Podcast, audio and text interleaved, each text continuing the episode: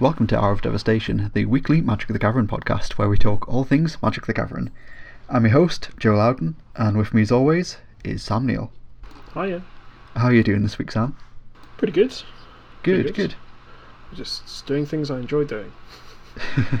you know? Yeah, Because going outside's still scary, so I just stay in my house and do nice things. it's pretty much all you can do, really, isn't it, at the moment? I don't know, loads of people are off doing stuff, and I hope that all those people are vaccinated and wearing masks, but, um, yeah, you know, there's still the aspect of if I get ill, I probably won't be very ill. I'll probably feel okay. I definitely won't die. Uh, but, uh, you know, it affects work and stuff, right? So yeah, I've still yeah, to be totally. responsible, unfortunately. Being a responsible adult is, uh, I don't know, it's a choice I've made, I guess. you could choose not to be responsible. But yeah, I'm doing good. I'm just, you know, painting miniatures, playing Dead by Daylight, trying to listen to music, because that is a thing that I stopped doing as I got older. You know, you get Yeah. stuck in just like music that came out in 2015 or whatever. More like 1995, but yeah, sure, Yeah. I understand. I'm aware that all of your favourite bands were formed before you were born. Yeah, yeah, Um, most of them were. yeah. Um, but yeah, there's some really good music this year. I don't know if you knew that. But I'm trying to do that because it's just, just fun. Sweet. And doing things that make you happy is good. Oh, Right. 100% agree. Yeah, Yeah. Um, yeah, I'm doing good. We've run some events over the past few few days. We had we fired draft two weeks in a row. nice. Two rema- remaster drafts. Ooh, really enjoyed. nice. Yeah, we had a few boxes of those in the second the second run. Oh, one day, one day I'll get Yeah. to draft that format properly. We've still got boxes. hey. uh, and we had pre-release, obviously, for Strike Midnight Hunt. Yeah, how did that go? Friday and Saturday. Uh, good. Um, no one knows how day and night works. so you know how I said that our, our, uh, our friend Casey said that we uh, got day and night wrong. on Yeah. It works. Yeah, I know that now. I thought I got it right, but I was I was definitely wrong. And of course, of, of course, Casey, who's very intelligent and is actually a judge, knows how rules work better than I do. Um, but yeah, um, so when you cast a daybound card and it's night, then when you, you, you put it on the stack, it's its front face, but Yeah. then it enters the battlefield in its back face. Yes. And I didn't know that. That seems because that seems kind of backwards to me. Um, but for the for the Saturday pre-release, I had to play. I, I had to play because we would have had a buy, and that's not very fun at a pre-release. So I built a quick Sultai deck because I had loads of blue cards, loads of green cards, and I only had black removal spells, so I splashed to Fenestrate. Um, and yeah, I worked that out on the fly as I was playing a game. how how daybound and night work. Um, Nice. But it was fun. Yeah, people seem to enjoy the format. The format seems very grindy. Um, there are a lot of very long games going to time. Also, didn't help that we were using Event Link because WER is dead. Uh, yeah. Long live WER. And Mm. uh, Event Link is relatively intuitive, relatively easy to use. You can join using the companion app, which is nice. So like you don't need to manually add people; they can sign up using the code, and they can also submit uh, results using the code. So you don't have to like wait on people to finally get up and actually tell you their results. Yeah. Um, so that's cool, but also the timer on it is bugged, and if you Yeah. tab out of it, the timer stops. So we had a we had a couple of seventy-minute rounds at pre-release Ooh. which was uh, yeah, not, not ideal. People are like, "Are you sure it's not time?" I was like, "It says twelve minutes." Um, and turns out the, the timer had just stopped a couple of times because I tapped out to go to the other event we were running at the time. Oh, no. Um, and then we also ran a Flesh and Blood pre-release on Saturday. Ooh, how was that? It was interesting because I don't know anything about Flesh and Blood.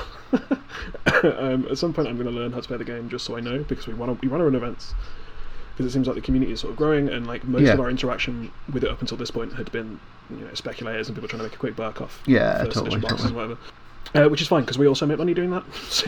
Because we, you know, buy first edition boxes at cost price, and then the market dictates that they're a lot more than cost price, and we sell them for that, and we make money, and that's fine by us. Because people think they're going to, you know, triple in price or whatever. Um, but, you know, we've had a few people that come in like, oh, "Have you got any of those free in- intro decks that they send you?" And we're like, "Yeah, yeah, yeah." People actually want to learn to play. So we, only had five people down for the pre-release, um, and it seems like that seems like a relatively average turnout across Yeah, the yeah. Because you know it's just not that big of a game yet. Um, Yeah, it's it's an interesting one. I, I I've seen quite a few sort of videos on how to play and stuff, and so obviously it, it it's a game that I, I've followed quite closely as it's been sort of developing because because I I like card games. I think card games are cool. Uh, there was a lot of hype around it, and you know there, there seems to be a continuation of that hype, and, that, and that's great. And I think I was definitely somebody who was very negative and very cautious of it when it first popped up because how many card games has, has there been since like since Magic the Gathering, you know, declaring themselves to be the next big thing. Uh, I think it's it's incredibly difficult to launch and sustain a successful card game, and I do feel like there are quite a few problems with, with Flesh and Blood, but I, I I do think it has more staying power than I initially thought, which is great. For Uh, sure, I've got yeah.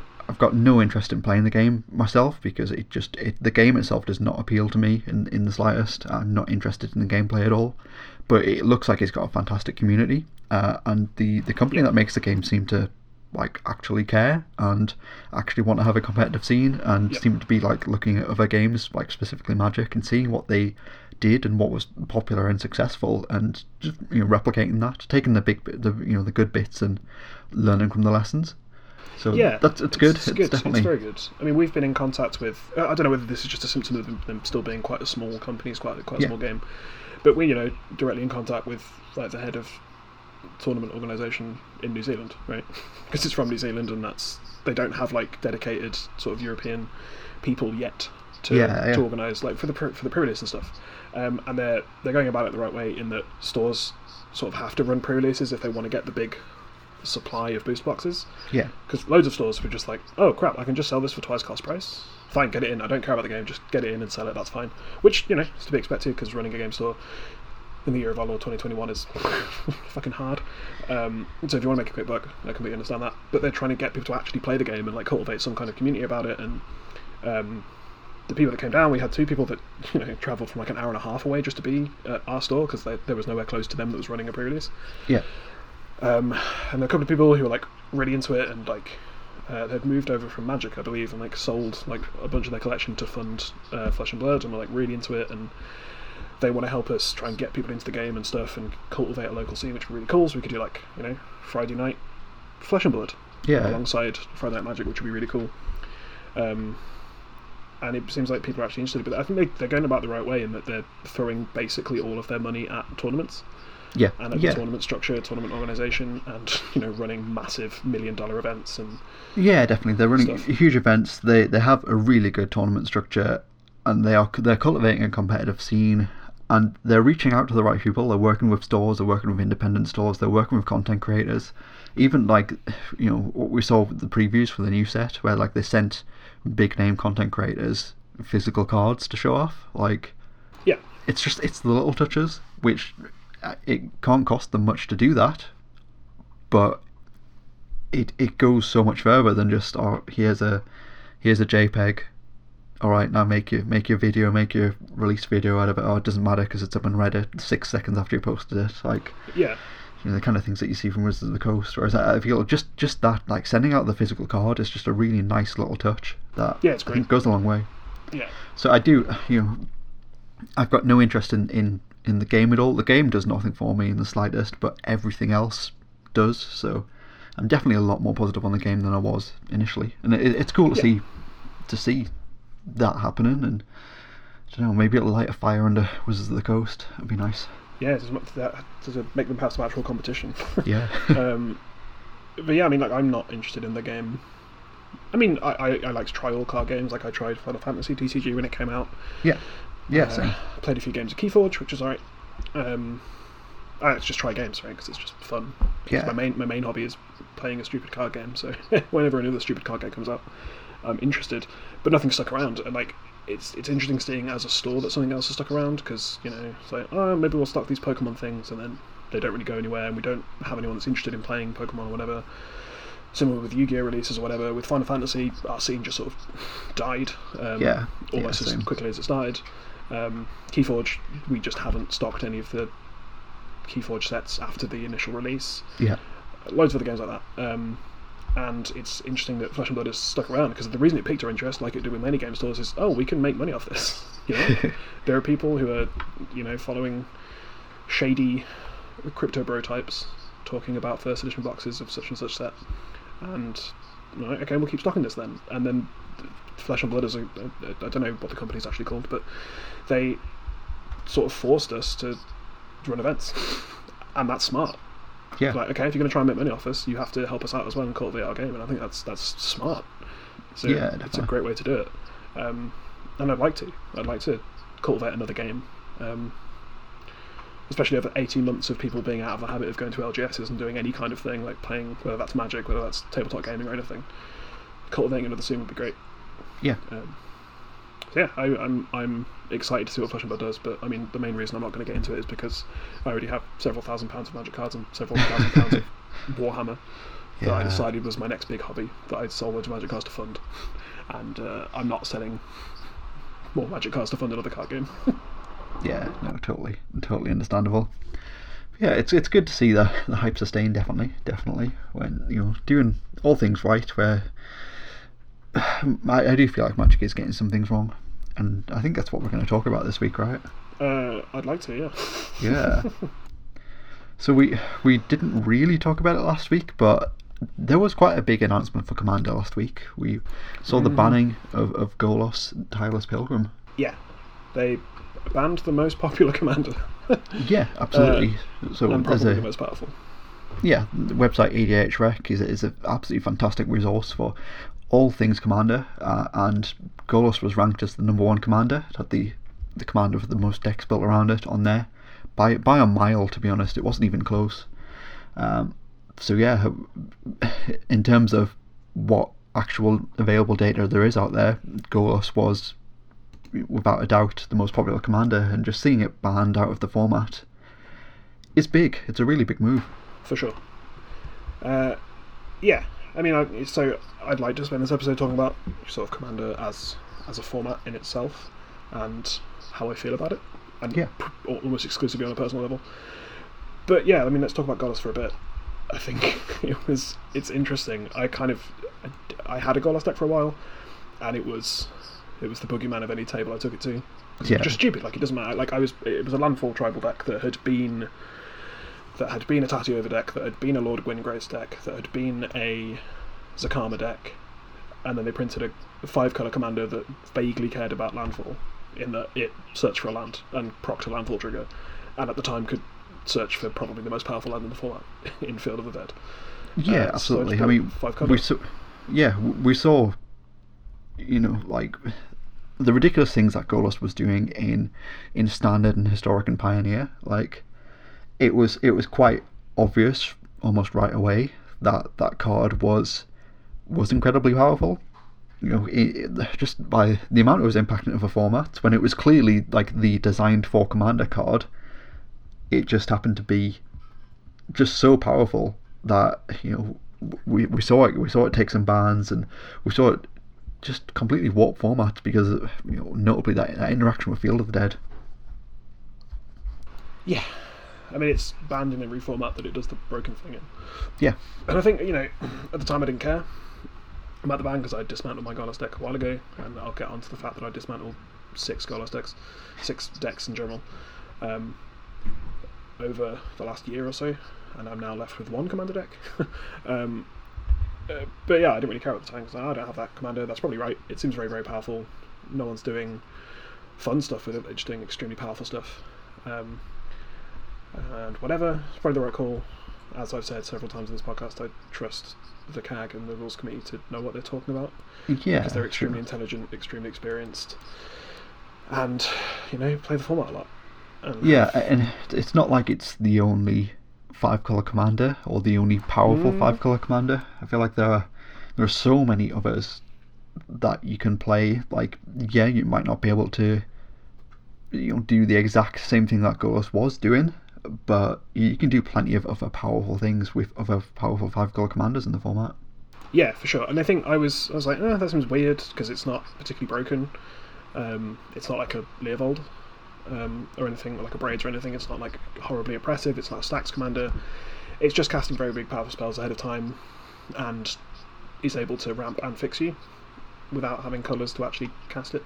Yeah, Um, but yeah, it's the most it's powerful thing, and I think the thing that turned me was specifically leading to um, with listening to the the EDH Rec cast that they recorded just after it got banned, But they go into like loads of actual detail and data about it that I am too lazy to do. and I think the point that sold me was someone said that the best commander for their dragon tribal deck was Golos, and Yeah. not the Ur dragon.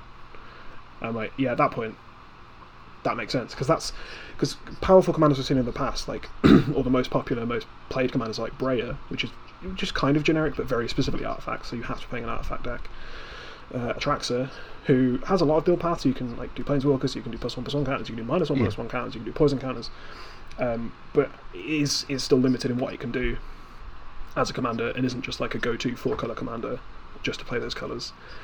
Um, Meren, very specific. Muldrotha, kind of generic good stuff, but very specifically, You have to play some cards that actually work with it to make it to make it actually a powerful deck. Yeah, totally. And Golos was just like it just it was just good in every deck, and was probably the best card in every deck because especially something like Dragon Tribal, where the average CMC of your deck is at least six, um, excluding like you know Sol Ring and and Yeah. Ramp and stuff, um, is instead of playing like the Ur Dragon, where you get to put a dragon into into play for free after spending nine mana on a commander, you get to just spin the Golos and put three massive things into play and get a um, land. and get, and get a land Yeah. and fix your colours and It's- uh, it was just- three yeah. five and yeah The opportunity cost of playing, you know, a, a non-tribal commander for your tribal deck was so ridiculously low. The the, Yeah. the payoff was so big, and like, Yeah. a- again, I feel like it, it kind of it kind of feeds into that problem that we always see cards getting banned for. It's it's I mean not explicitly free spells here, but the vast majority of the time when you're pumping you're pumping seven mana into Golos, you're going to get a lot more than seven mana worth of spell out of it. yeah for sure um, and yeah I mean like all the other five colour commanders like either they are just a five colour commander that doesn't have anything to do with your deck the, the effect isn't very powerful so like Child of Alara which is like just a, a wrath from the command zone Yeah. which now works because um, they changed the way that commanders interact with going to the command zone. Uh, or Cromat, which is kind of bad, um, or like uh, Kenrith, who does you know Everything generic, and is just very good. Things, yeah, but he isn't cheating on spells. He's doing very reasonably costed things, um, which is generic, but it's like not extremely powerful. Yeah.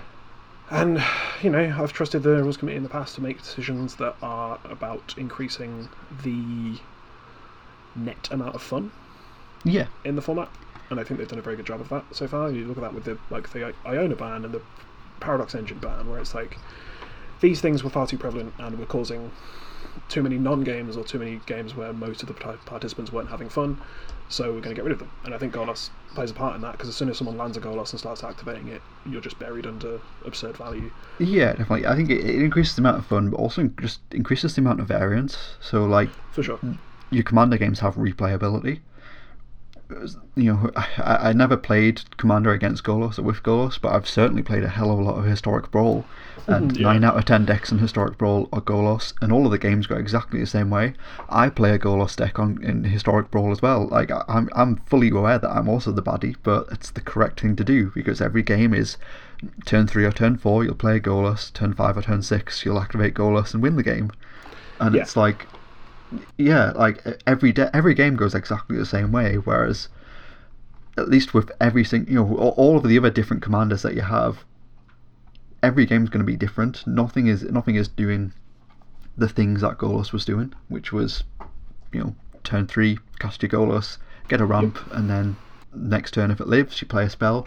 If it doesn't live, it has to be, you know, it, it's the target for the rest of the table to take out as soon as it hits the table. So it just it warps the game. I think so much because it just does so much. And even if it gets killed, it refunds itself by one. Yeah, So you only need to find an additional mana to cast it again.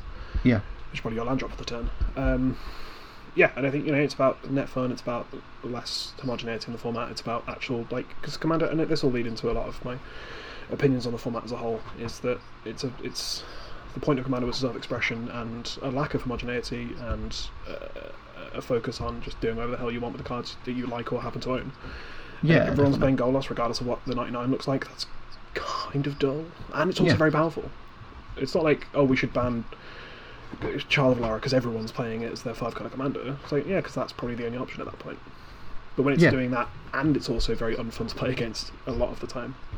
Uh, and now I guess it's the juxtaposition of that is uh, we're talking about the rules committee trying to create the most fun for the format, trying to increase variance and and, and, and, and fun basically. Uh, they also unbanned Yeah. Worldfire for some reason, which I'm far more perplexed by uh, as an unban. I mean, no one's going to play it because it, anyone who plays it will not have any friends left. yeah, And you know, Armageddon's been legal the entire time the format has existed, and people play that in very specific circumstances. And if they play it wrong, by which I mean they play it and then let the game go on for another twenty turns, then they don't have any friends anymore, or at least people that don't want to play with them. And Worldfire is, uh, I think. It look Worldfire looks like yeah, it's just a big splashy effect, and it, it puts everyone on the same you know, level pegging, and you know, the next person to draw a good thing wins. And it's like, it, the pro- problem with Worldfire is it just invalidates the entire game before it. So if you're playing Yeah, a yeah. game of Commander for 30 minutes and someone plays a Worldfire, uh, all I of mean- the ramp that you did doesn't matter, all of the card draw doesn't matter, the creatures don't matter, the graveyard that you've, you've, you've created doesn't matter, your life gain doesn't matter, getting someone else down to a lower life total to try and kill them doesn't matter anymore because you're everyone's at one and everyone has nothing. It's absurd. Yeah, I mean, I think the other the other problem that I've I've seen as well is that you know this this this world that we're living in now, where Worldfire is unbanned, is incredibly different to the the world where it was banned. In that now we have Teferi's protection, so you could cast a Worldfire and then Teferi's protection on the stack, so it doesn't do anything to you. hmm Which, which I think that, that use is fine Yeah, because you're winning the game. yeah, yeah, that's fair. Because you're like, okay, I managed to put myself in a position where I could resolve this very, very good spell and this very, very stupid spell in the same turn with no interaction, and I've done it. I've managed to force it, force it through, and now I get to win the game because as soon as it's my turn again, everything untaps, everything Yeah. comes back into play, and I can kill you with it, and that's fine because everyone's on one, everyone has nothing. You're going to win the game, so that's kind of fine. It's like someone if someone cyclonic rifts when they have 120 power in play, fine, you win the game. Congratulations. yeah, sure. Um, if you use cyclonic rift and then we play for another 20 minutes, I'm bored.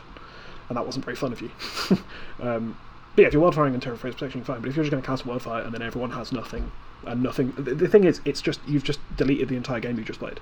Yeah, So the game before had a person who was winning, things had happened, you'd drawn cards, you'd, like I said, attacked people, put them into vulnerable positions, made people make choices, made people make decisions, which is why Commander is such a fun format, because it's, you know, having to care about what three other people do to inform the decisions that you make in a game. And now none of the decisions have mattered, and you've literally just wasted your time because someone put a 9 mana spell on the stack. Okay, that's fun, I guess. Everything I did, everything I spent the last you know, 40 minutes of my life doing is completely pointless. And it was already Yeah. fairly pointless because I'm playing Commander. you know? At least I was having fun. Um, I don't know, like, I, I enjoy losing Commander games because someone did something more fun than me and something more powerful than me and killed me. And, yeah, yeah, for sure. and I was like, oh, you cast a good spell that meant that nothing mattered. Okay. I, that one I don't understand, but I imagine it won't show up. I imagine I'll never play against it, and if I do play against it, I won't play that person again, or at least I'll have a conversation with them asking why the fuck they did that. Um, but I guess that's going to lead into me just moaning about Commander for however long we've got left of this recording. yeah, go for it, go for it. yeah, it's, it's going to be fairly self indulgent and very much my personal opinion, and I don't think this should impact your enjoyment of the format. It's just how I'm feeling, and um, Joe was kind enough to let me rant for like 40 minutes. So Yeah, I mean that's it. It's like I, I, I, I don't have a horse in the commander game. I think my, my approach to it is is very much, you know, I'm I'm a big fan of Rule Zero. I'm a big fan of of actually using Rule Zero though, and, and having conversations with your play group, but like actual conversations and just you know sitting down and, and saying, hey, I, I want to do this, this with my deck. This is why I want to do this. Can we try this? And I, I mean, I, I'm when it comes to Commander, I'm up for I'm up for anything. I'll try I'll try anything once, and if it sucks, then yeah, next time we play a game, we'll have that conversation beforehand and say that really wasn't fun for me or you know most of the rest of us at the table last time. So let's try something else this time. But I'm I'm all for for trying things definitely, and I think I, I think that people people need to be having better rule zero conversations. I think. Um, yeah, rather than just you know lashing out whenever the commander rules committee does something that they don't like or you know whether their commander gets banned or whatever like i would have no no no problem at all sitting down against somebody who wants to play their golos deck and if their golos deck is some sort of like you know they're playing like a maze's end deck or they they've got some some cool like I don't know, so it's just some some cool game plan or strategy that isn't just like oh, I'm going to cast a bunch of spells on turn four and just annoy everybody.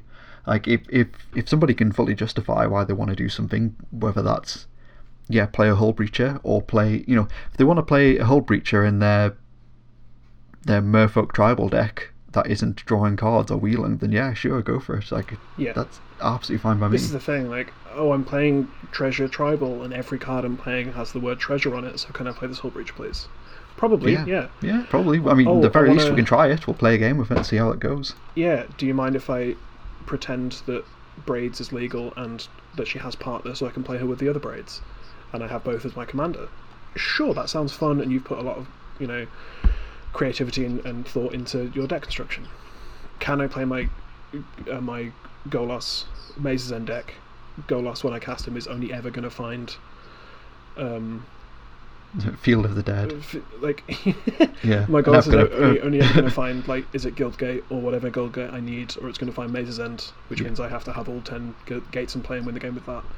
And when I spin my Golos, the best thing it's going to reveal is something that color fixes me. You know, um, Yeah. stuff like that. That's that's fine, but like, people cultivate or something like yeah, Yeah. go for it. Exactly. Um, and that's what I love about Commander, and that's why I enjoyed it for so long. So I guess like to understand the why I dislike Commander now, which generally is my opinion at the moment, is I guess go back to why I liked Commander and why it was a format that I played more than basically any other format for such a long time.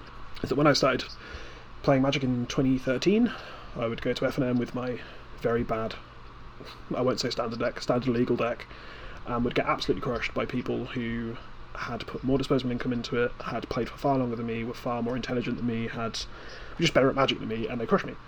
Um, And occasionally I'd win a game, but like, that was fun. And I still enjoyed putting cards on the table, and like I built a Festering Newt Bubbling Cauldron deck, and that was fun. Uh, it was very, very bad, but it's fun. And I didn't really enjoy that feeling of being constantly crushed all the time. With this game that I was just getting into and seemed to really, I was really enjoying. I liked all the art on the cards and whatever, so I wanted to find another way to play. And 2013, uh, Commander was still vaguely in its infancy in terms of like widespread play in, in game stores and stuff. Yeah. Um, so my university had a Magic the Gathering society that I joined. I was like, I, I'm embracing the fact that I'm a nerd, and I'll do this and go and hang out with other nerds. And look at me now. And uh, I, they, they all played Commander because there was a large That's where it all went wrong. exactly, yeah. Um, as I glance over at my massive Warhammer collection as I'm recording this Magic the Gathering podcast.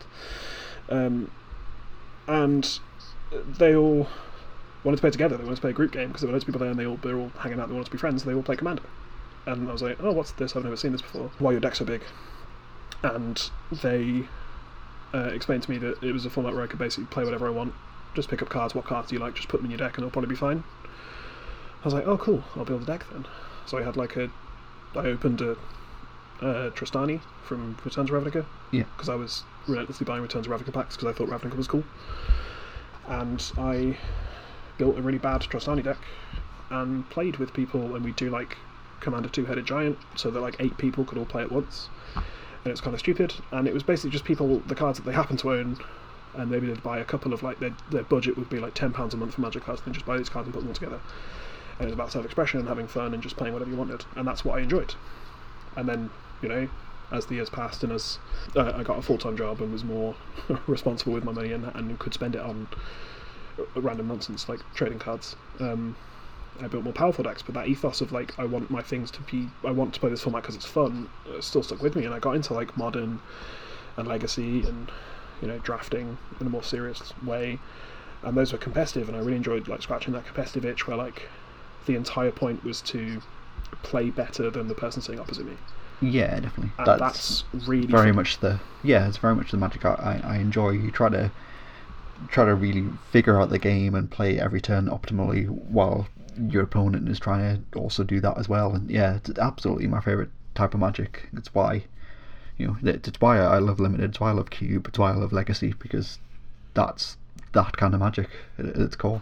Yeah, and I like playing fun decks. I like playing kind of bad decks. I like playing decks that speak to me, which is why I've played Maverick for like five years now.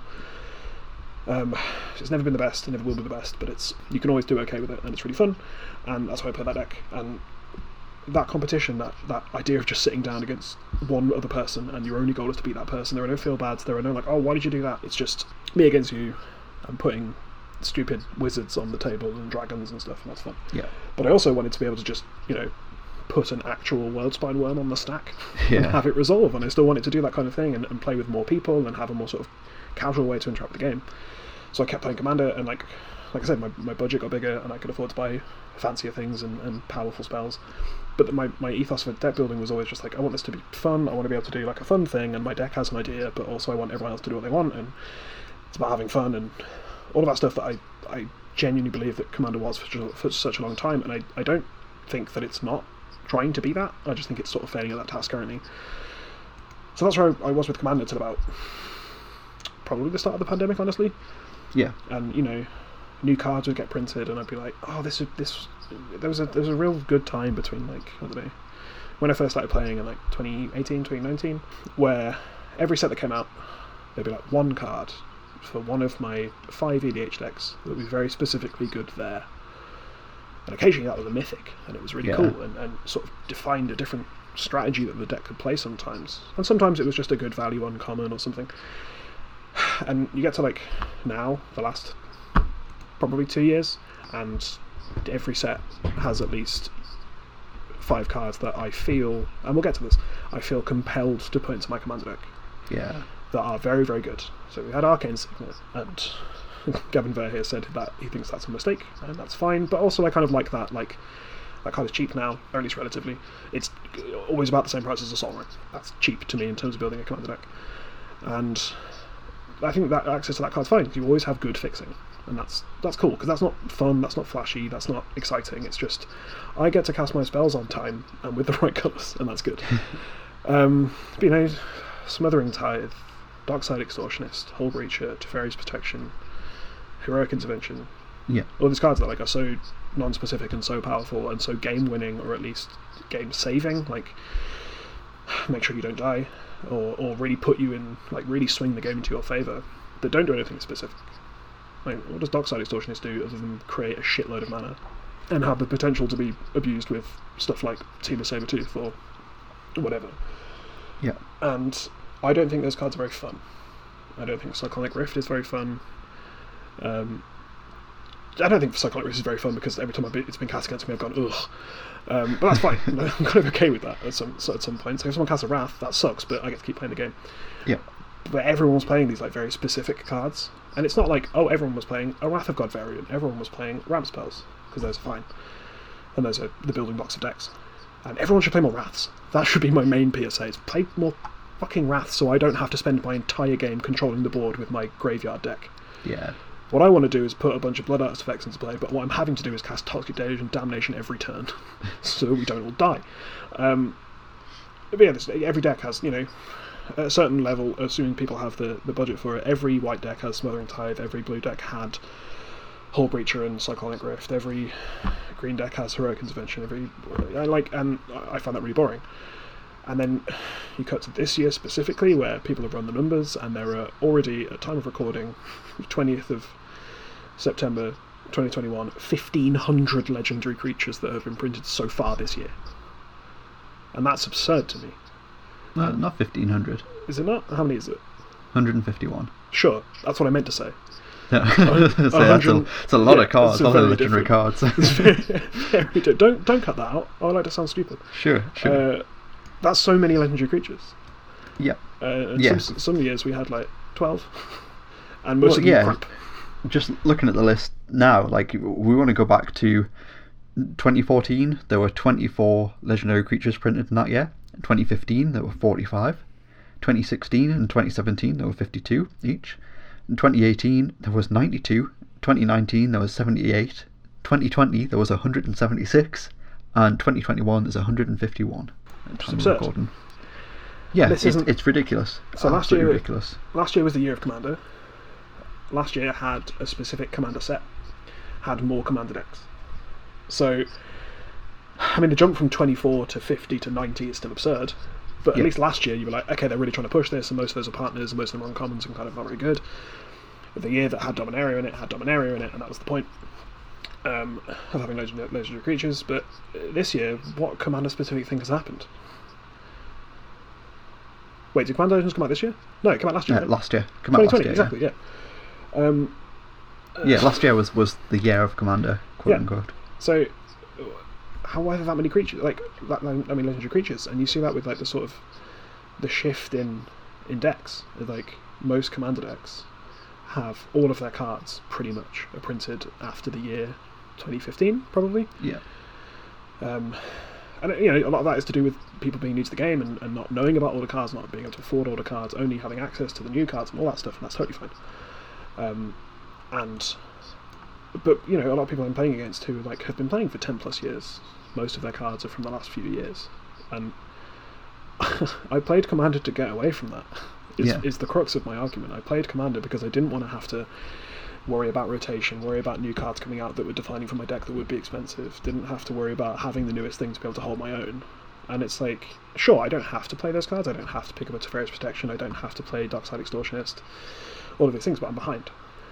Because if I refuse to play those cards on some kind of weird moral high ground, then I'm behind those people.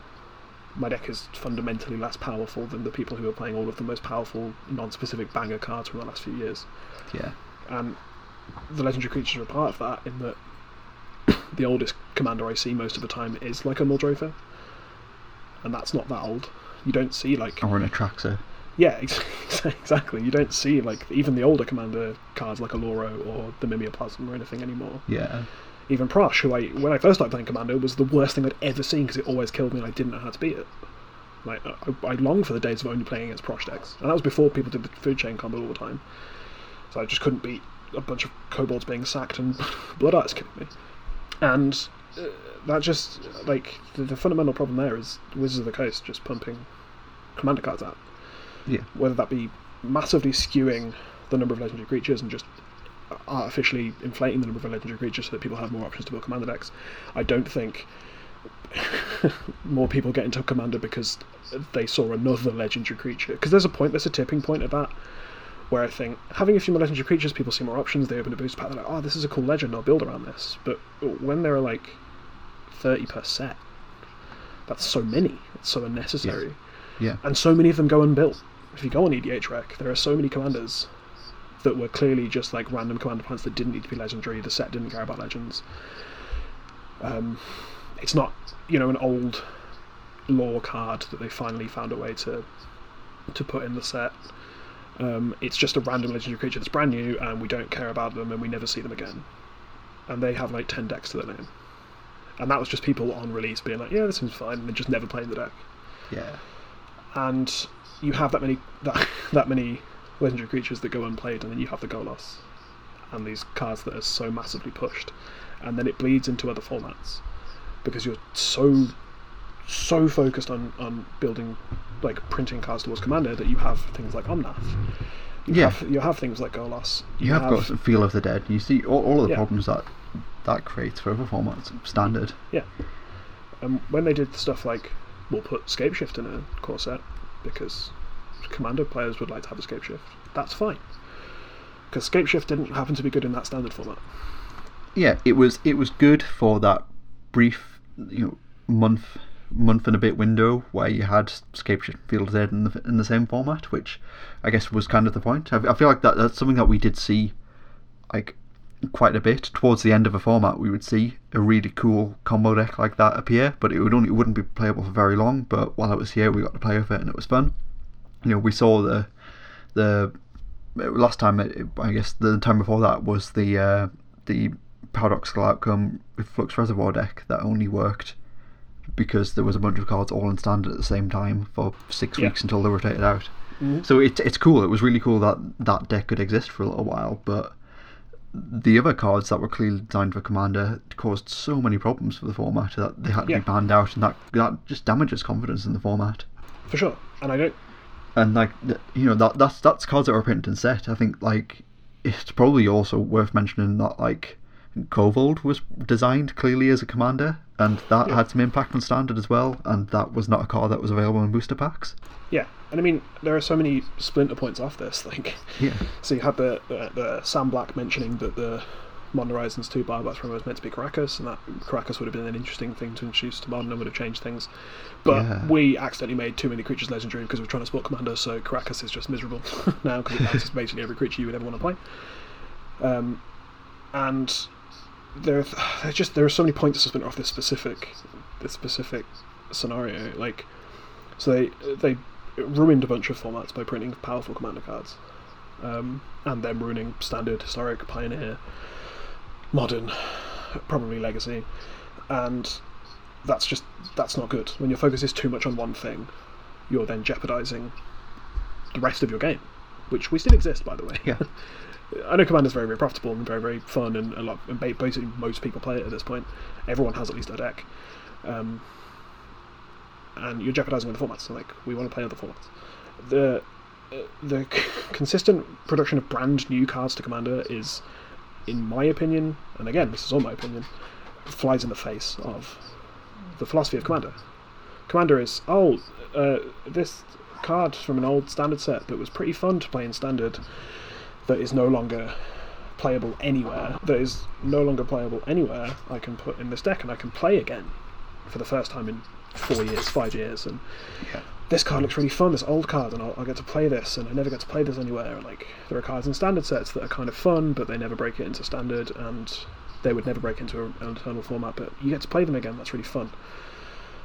And then, when you're designing cards specifically for Commander, they're just like so pushed and so obviously for the format, and so like there's some of that magic is taken away where like you you know happen to find this thing that's really good in your X Commander deck, and now it's just like oh yeah, this heroic intervention that they printed on the standard set was clearly a Commander plant. This Smothering Tithe was clearly a Commander plant. Oh, this entire 100%. set was Commander plants, and you're just like forcing these things on this format so that other more fun, not well, not necessarily more fun, but in my subjective opinion, more fun, are being pushed out of the format. And there are like strictly better versions, and then there are cards that just do that thing slightly better. Or, oh, I had to cut this fun card because there wasn't enough room once I put my Smothering Tithe, my Teferi's Protection, my Heroic Intervention, my Hull Breach, uh, etc., etc., etc. Like, and you don't, you don't have anything left. You just have all these brand new cards that they've printed specifically for the format. That it is homogenous and it is there is a lack of creativity, and that you know doesn't just exist in the command zone with everyone playing Muldrotha when it came out, and uh, Atraxa when it came out, or Golos when it came out. You also have it in the 99 where like everyone's playing like these Yeah. like 20 spells that are like very good, and and that even goes for specific strategies. Like there are cards that are very specifically good in like a zombie tribal decks, and every zombie zombie, zombie deck plays them, and you have to play them, otherwise your zombie deck's not up to uh, up to snuff, right? And you're going to fall behind if you're not playing them. And Commander is no longer, oh, I'm going to go in my shoebox and build this Commander deck, which is really fun. Um, and I never really enjoyed doing it because I always felt like I wanted to like buy some cards specifically for a deck, but that was really fun and what got a lot of people into the format. And you can't do that anymore. Yeah. And again, again, again, you can. It's almost. Yeah.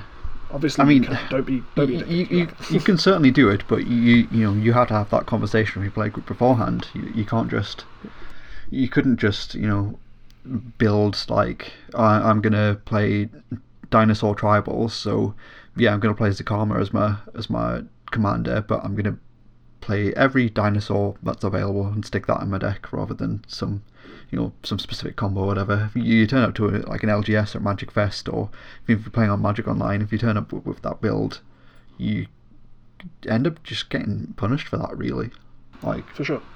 yeah, and that kind of sucks. It kind of feel feel like that kind of goes against what the format should be. Like Yeah. ev- everybody everybody should be playing their their Merfolk tribal decks, their you know their, their Krenko Goblin tribal decks. Like you should be playing you know what you want to play, but I don't know. I feel like like decks should have have an identity rather than just like you sit down and oh what you're playing oh I'm playing the Golos deck I'm playing the the Kess deck or whatever like rather than yeah I don't know I feel like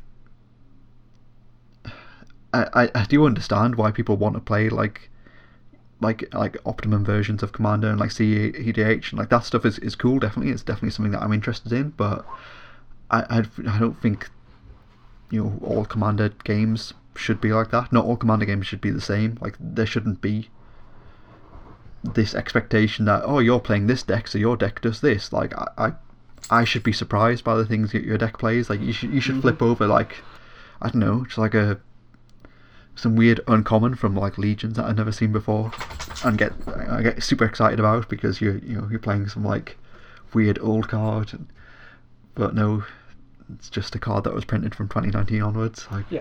yeah uh, that's most of my issue is that fun or people's favourite or interesting creative cards are being pushed out the format in favour of these things that were designed specifically to do powerful things. And I kind of liked it, it's- the old like Commander Eleven, Commander Thirteen, where like they put these decks together and it's like, did an idiot put this together? Did a person who never played the format put this together? Are they just trying to make money off this and just don't really care, like don't really think about the the cards that went into the deck, and I didn't. I miss that. I miss like pre-cards Yeah. being kind of bad, and you get that opportunity to be like, oh, why is this card in there? I'm going to put this fun card that I just opened from my booster pack in. And now Commander decks Yeah, just or like out the box. you and your friends all buy one of them each, and you play a couple of games straight out of the box against each other, and then you're like, right, well, we're gonna take these away and we're gonna upgrade them, and then we'll come back and fight them once they're upgraded. Yeah, Yeah. Whereas now it's like, yeah, you crack them out of the box, and they're like reasonable against most decks. yeah, and that's that's my problem. Is printing all these powerful cards that you're printing on purpose, and it's like with my Meren deck. Like, you know, I'm not playing.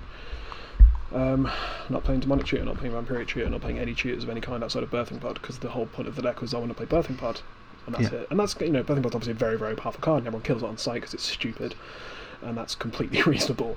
Um, but that was the whole point of the deck. I want to build a Birthing Pod deck, and I like Meren, and I like Blood Artists. So put the deck together. But I'm not playing the tutors. I'm not playing. I have a very heavy token sub theme. I'm not playing Doubling Season or Parallel Lives. Uh, I'm playing like Spider Spawning because I think Spider Spawning is really fun, but it's not good. Um, and I just there there feels like more and more of a push to be like you should be playing this, you should be playing this, you should be playing this, and sure I don't have to. Of course I don't have to. Um, I can play however I want, but then I play against people and I get absolutely crushed by these other cards. And that's not fun either. it's not fun at all. Um, I probably should have a Teferi's protection for my opponent's Cyclonic Rift. You know, I should have a Force of Negation, uh, not Force Negation, uh, Fierce Guardianship for my opponent's Cyclonic Rift. You know, I should have these these answers that they are printing, th- these very very powerful spells that have no equal in the format that just automatically take up a slot. Because before it was like, oh, I hate that every deck has to have a Sol Ring and Command Tower. Now it's like every deck has to have Commander, Command Tower, Sol Ring, Arcane Signet, all of these things. And I find that frustrating and boring, and I'm falling out of love with the format because of it. It's basically my point. And like I've taken Yeah. apart most of my Commander decks because I mean a lot of that is the nights on which I would normally play Commander, I now work uh, and watch other people play Commander and sell them things for their Commander decks, um, which is fun in itself. And I also signed up for that job on purpose, knowing that that was the point, and that's what I would be doing. um, but I don't get to play as much as I used to, so like, what's the point in having seven Commander decks that I get to play like once a week at most? Yeah, Um, totally, and totally. I just felt like I constantly upgrading these decks, and you know, these decks needed this and this and this and this. And they felt a little bit too powerful. And I was like trying to tune them down, and like that wasn't very fun. Because like I've, I've tuned down my Meren deck, like it's it's tuned, and it's a, I, I the whole power level, uh, the whole power level scale is like an own episode in itself because I think the Yeah. whole system's fucking stupid. Um, but I think it's probably about a seven or an eight. It, the start of the game, it's probably like in terms of b- building, like like your board state, it's probably like a four. In terms of the mid game, it's probably like a seven, and in terms of the end game, it's probably a nine. And it goes along that because at the start of the game, I can just get wiped out and I don't really do anything. And then in the mid game, I can hold my own because I just have a recursive board state, and at the end, you all die immediately to a re- recurred Grey Merchant of Asphodel or Yeah. recurred Kokusho. Mm-hmm. And that's not even in one turn, most of the time. That's like over a couple of turns because I reanimated with Meren. And you have a chance to respond, and everyone has a chance to change the board state, get rid of my thing, Bojuka Bog me, do stuff. And that's why I built that deck, because like a lot of people think my Meren deck is very, very powerful. And I've been told by many people that it's not an 8 or whatever stupid whatever stupid arbitrary number I essentially pulled out of my ass Yeah. uh, at the time when someone asked me what my power level in my deck was. But it feels very, very powerful when I'm like, reanimate this Grey Merchant of Asphodel and reanimate this Kokusho and then sacrifice them to this and then I get to bring them back and then this triggers this and all that stuff. Like, that feels very powerful at that point, but you realise that for the last 30 minutes I've been doing effectively nothing. yeah, yeah, and I'm just playing with fun cards that I like. because they're cool, and I play a spider spawning and my Totikus because they make me have experience counters. Yeah. and yeah, I didn't. I don't. I don't know. I don't feel like that's the ethos that everyone else is following anymore, and I feel outside of that, and I feel like I should be replacing every set. Like, like I said, even for my Mer- I have one Mirror deck, I have a deck, right? And every set I'm like, yeah, that's pretty good. That's pretty good. That's pretty better than this. This is better than this. This is good. Like that sucks. And I, I, I kind of at my this point in my no, my deck is fully foiled, has all the versions that I like, is extremely pretty in my personal opinion, and it sucks that I feel like I, sh- I should remove stuff because something better got printed.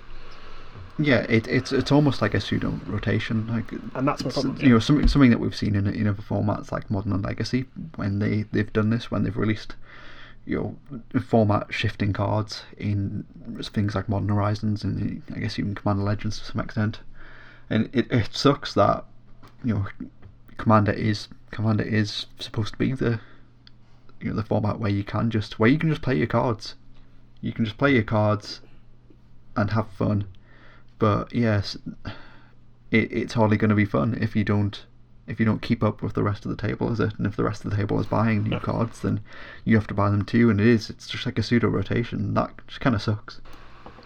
Yeah, and this is what I don't understand about like this consistent. This will be my final point, I guess. Um, and I could say much more and probably repeat myself loads of times about the points I've already made. Uh, but yeah, I mean that's the point. Like the whole reason I wanted to play Commander is because I, I didn't like the idea of rotation and the idea of like being forced Yeah. to play certain things and being beaten by people who had more income than I did. And Yeah, it, it's something that you see. You know, so many times working in, in an LGS, you talk to somebody about Magic and they'll say, "Oh no, I don't play Standard," or "I stopped playing Standard because it rotated. Now I only play Commander." Like that's incredibly, incredibly common saying that you would hear so many people say. Yeah, and I feel like that's not the case anymore. Yeah. And everything is just pushing to the degree. And this leads into my other point. It's like, why are we just printing new cards for the format constantly? why, when it was like, you know, okay, we're going to give because it's card. profitable. Yeah, for sure. It's It's that's like- it's hundred percent why. It's it's the Sure. you know, and and and that's not to be in like a, oh oh capitalism evil or Wizard of the Coast shouldn't make any money or they should stop doing this. It's like well, like no, it's just it's it's it's the way it's the way it works. Wizards of the Coast as a business very much follow the you know the model that works in other industries, specifically the AAA video game industry like like most big businesses, most multi-billion dollar corporations, they chase you know quarterly quarterly profit. That's it's all it's all they care about, making that quarterly profit consistent. Um, you know, constant growth, that quarterly growth is something that they really, really push for. And and you know, one of the easiest things and one of the most effective things they can do is constantly push these these tuned, you know, more powerful cards in their most popular format. And from a, business perspective, you can't fault them for doing what works, but it's you know like like I've said before when talking about other formats, it's just a, a shame that it comes at the expense of their game. Yeah, exactly. And I think the thing with with that is like I understood when it was like, all right, we're going to print Teferi's Protection because white needs a good card. Okay, well you've you haven't bolstered white. You've made every deck that plays white play a card. Okay, Yeah. we're giving you Smothering Tithe. Okay, well every white deck that plays, you know, everyone that's playing white is going to play Smothering Tithe because it's very Yeah. very powerful. And sure, it made the mono white decks better, but it made the Abzan decks even better. Um, and I kind of got that, and I I understand that. But then when it got to like Commander Legends, where it's just a set full of that stuff, and even the uncommons are very very good. I don't think we need this this constant juicing of the format, this constant rotation, this constant introduction of brand new strategies, these brand new very very powerful cards. And That's kind it. of Like, in, like in, term, in terms of gameplay, we don't really. We absolutely don't. But in terms of you know, Wizards of the Coast consistently hitting their their targets, then yeah, Yeah. the game needs this. It's that's the pattern they're in. Unfortunately, it's the pattern that every business, every massive successful business in you know the time that we live under the systems that we live under, you know, operates on, and it, it's clearly incredibly successful for them. So they're stuck in a cycle where they have to completely, you know, they have to keep doing this until until it doesn't work anymore, and then they'll try something different. yeah. But who knows if or when that'll actually happen?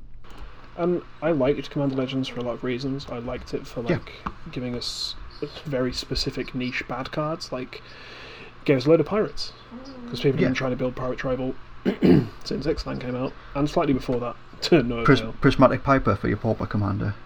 Sure, like it.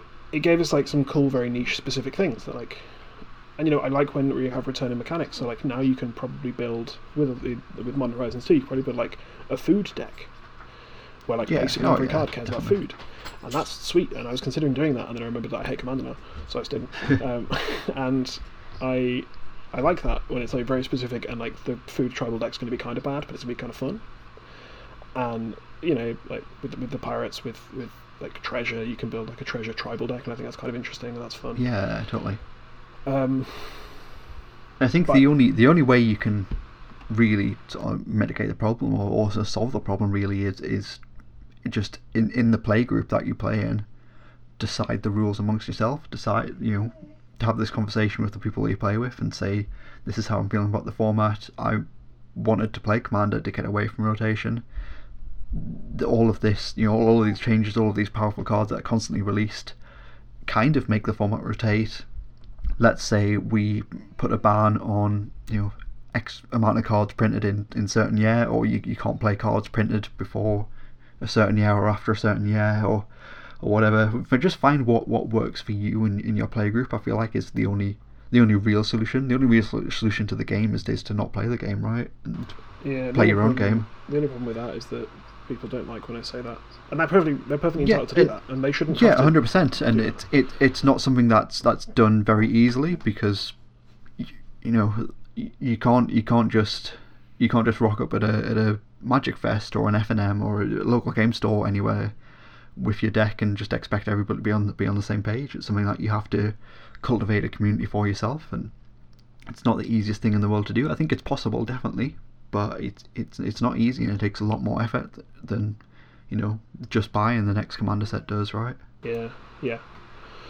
I think the thing is, uh, obviously, this whole thing is a push to get as many people into Commander as possible and support the people that want to play Commander. But I think they already have a way of doing that that is probably slightly less valuable money wise, but it's still like very good at getting people to play Commander. Is that you re- reprint the staples in Yeah, your master. You actually make an actual Commander Masters. Make an actual Commander Masters. Do continue doing the thing where you like you print cultivate and a standard set. You print yeah. Grim Tutor in a standard set. Sure, exactly. Like these cards that already existed that now people have the access to. The the, the cards that people just, uh, you know, they're not that expensive, but they were two dollars now they're fifty cents. Yeah. You keep doing those things. You print uh, occasionally you print a Crucible of Worlds in a commander set in, in a standard set, and it's not particularly useful in the standard set, but it's still a valuable thing I think people can open and trade for, and it reduces the price of that for a commander deck. Scapeshift, stuff like this, and uh, I.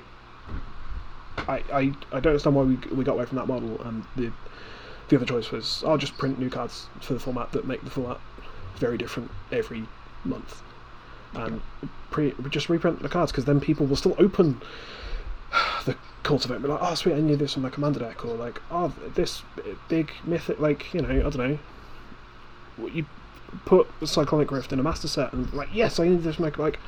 What's this card? I hadn't thought about playing this in a commander before. You still gets people into commander. People open that and they, they don't have to see a brand new shiny legend every time make Commander Masters, but it's a three pound fifty booster product.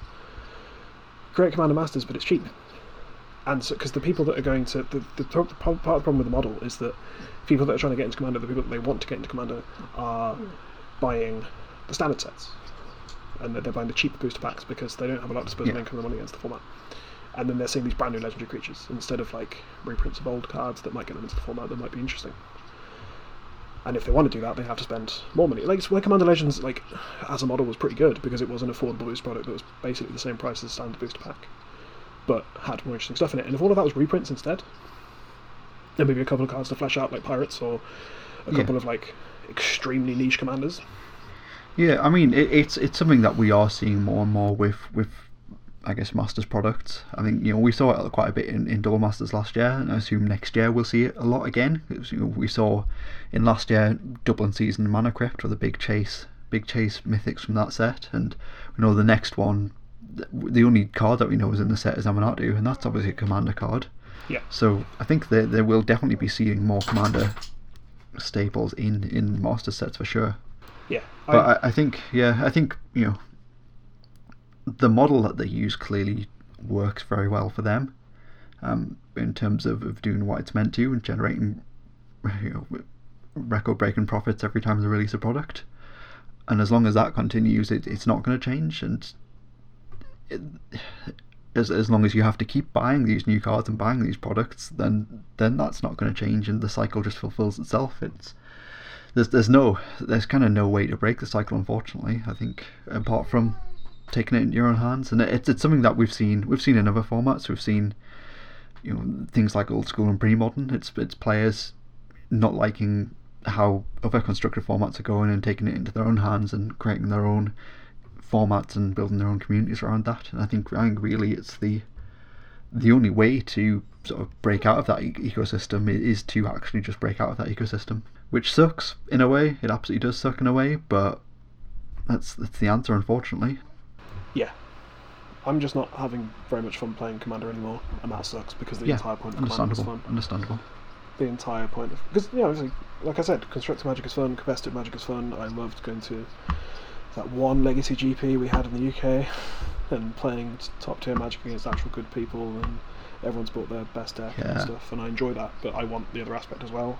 Uh, maybe I am asking too much in wanting that. And maybe I'm just you know no one else feels the way I do and I'm just gonna stop playing commander and have vaguely reduced the amount of fun I get from a game now but mm, it's just not Like- as fun anymore, and it feels like the focus is no longer on fun. It's about juicing people's decks, and that's not why I wanted to play the casual, fun, four-player, stupid format. That's it, I think. yeah, I think. Yeah, because there's so much variance and there's there's so many. It's, a, it's such a complex issue. I think because such a it's such a complex issue, really.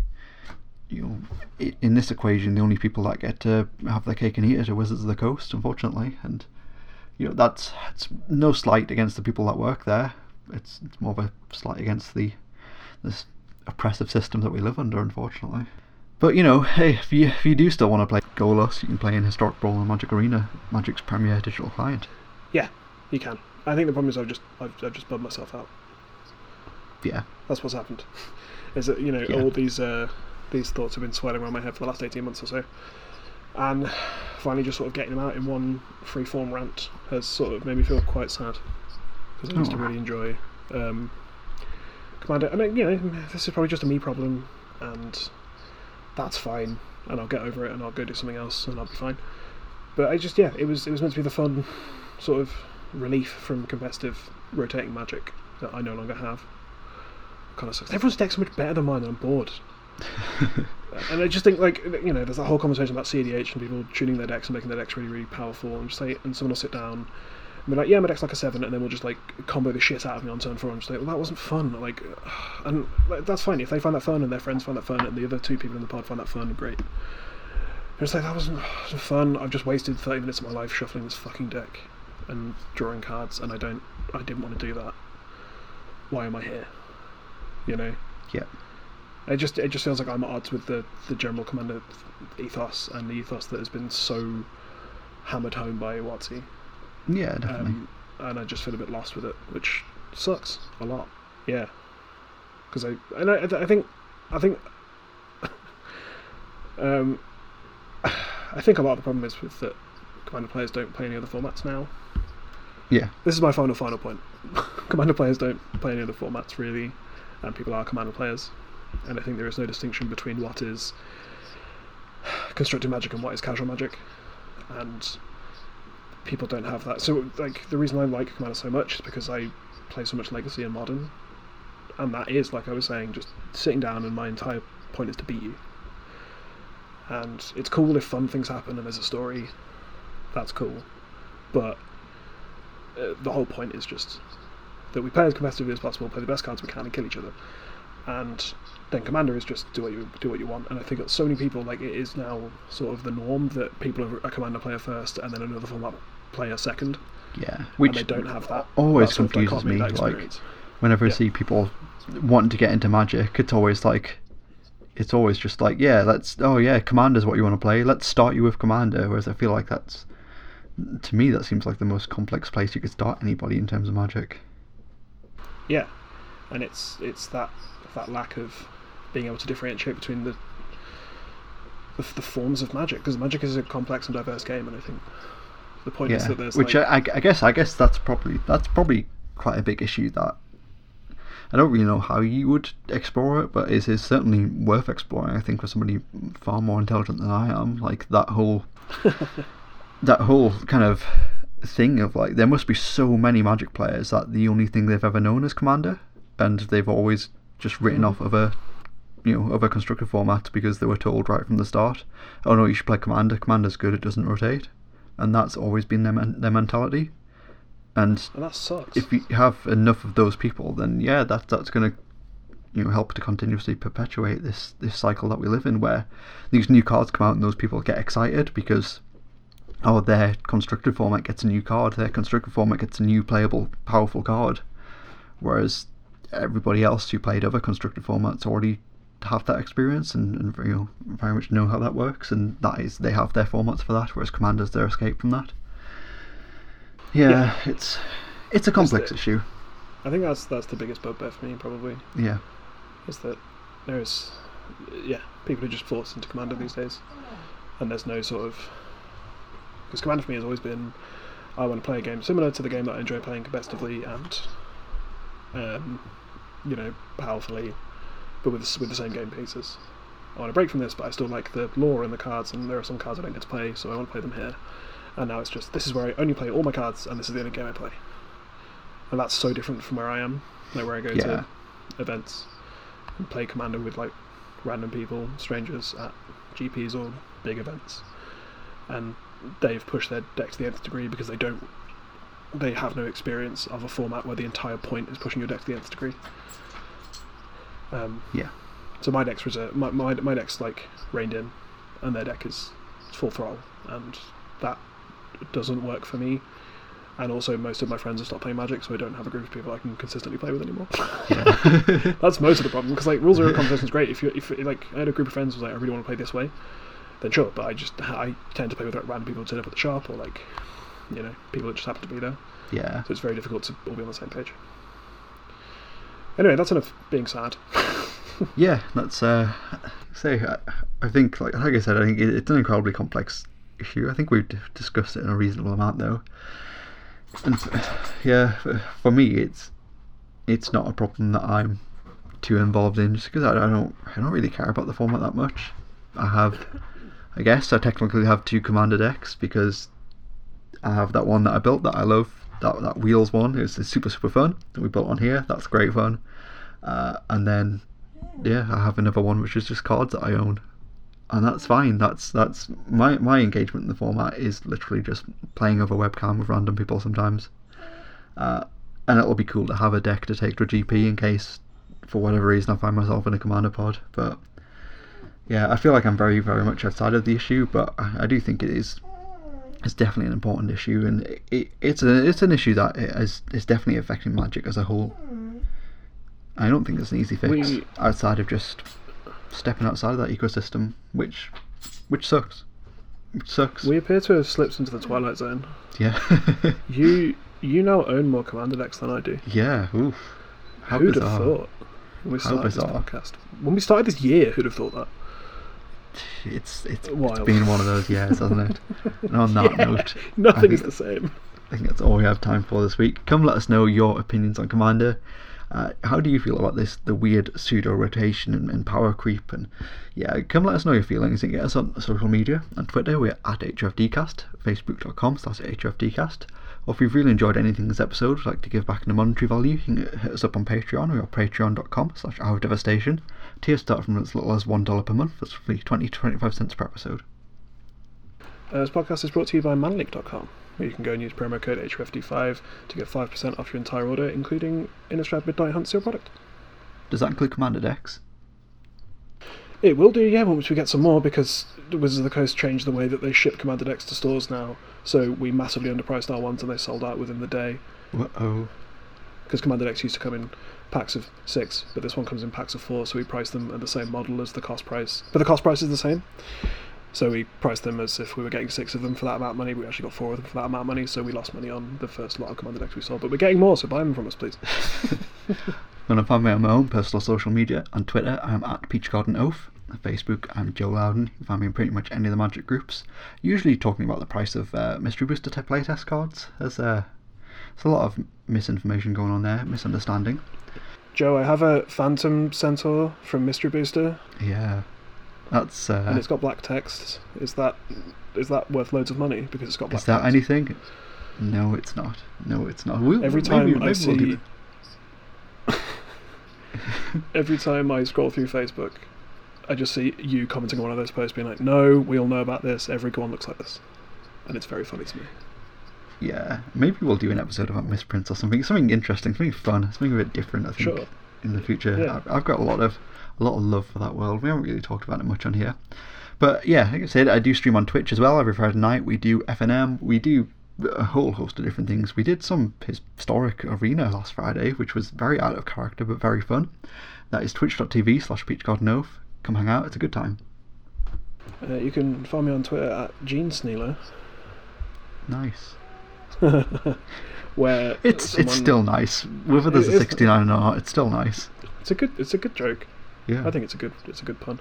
Uh, where someone has gone through and reported four of my tweets, so Twitter locked my account briefly again. One of those tweets from twi- from was from 2019. I can't even be able to look at my own tweets from 2019.